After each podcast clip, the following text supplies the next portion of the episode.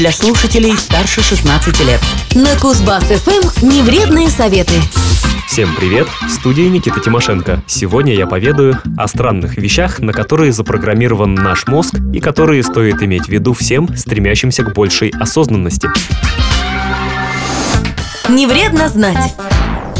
Мозг, вернее его принципы работы и встроенные в него программы, значительно старше нас. Ему, как органу, сотни тысяч лет. Когда-то давно сформированные паттерны поведения помогали нам выживать. Сегодня некоторые из них – рудимент, мешающий жить. За последние несколько тысячелетий наша жизнь принципиально изменилась. Больше нет нужды скрываться от хищников, охотиться, собирать и добывать еду, выживать. Но наш мозг почти такой же, каким был десятки тысяч лет назад. Он сохранил опыт древнейших древнейших предков, которые в наши дни уже ни к чему. Далее я расскажу о странных привычках мозга, доставшихся нам в эволюционное наследство. Полезно попробовать.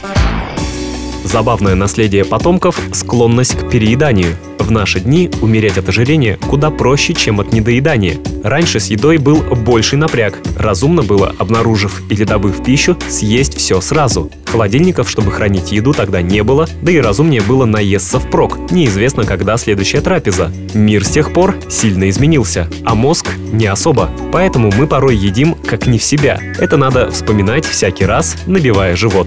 Из первого глюка нашего мозга вытекает второй – привычка заглядывать в холодильник. Знакомо же, да? Вроде нелогично, но и тут есть своя логика. Мозгу сложно поверить, что пища у нас есть, пока он ее не увидит. Заглядывая в холодильник, мы успокаиваем мозг, давая ему понять, что пропитание есть, а угрозы голода нет. С едой же связана третья наша особенность – нелюбовь к здоровой пище. В детстве мало кто любит овощи, а они ведь так полезны. У ученых есть этому эволюционное объяснение. Когда-то давно, до начала культивирования растений, подножный корм мог вызвать несварение и даже отравление.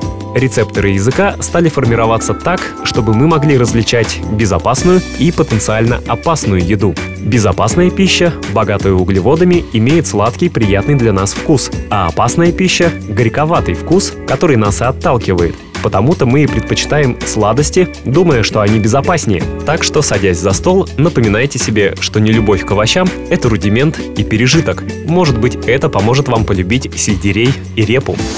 Полезно попробовать.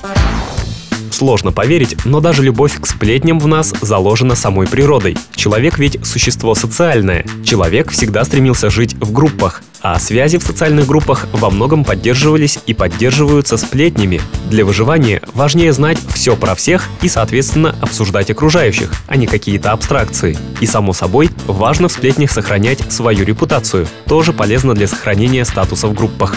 Еще одно наследие предков – непроизвольное внимание на движущиеся объекты. Когда-то это было необходимо для выживания – быстро реагировать на любое движение. Сегодня в нашем мире не так много внезапных угроз, а рефлекс этот остался, и, повинуясь ему, мы отвлекаемся от собеседников на любое движение. Следим в кафе за заходящими гостями и официантами, а не за разговором. И иногда не так хорошо концентрируемся, как это требуется. Некоторые специалисты даже синдром гиперактивности объясняют этим первобытным рефлексом. С другой стороны, некоторые наши рефлексы сильно измельчали. Раньше стресс был ситуативным и краткосрочным, а физиологическая реакция на него помогала справиться с проблемой. Выброс гормонов, активация нервной системы, расширение зрачков, повышение внимания – все, чтобы бить или бежать. Сегодня многие из нас находятся в хроническом стрессе, на который не научились реагировать по-новому и на который бесполезно реагировать по-старому. Невредные советы. Короче, эволюция продолжается, и мы ей можем чуточку помочь, если будем больше знать о себе. Невредные советы на Кузбасс ФМ. Коротко о том, что не вредно знать и полезно попробовать.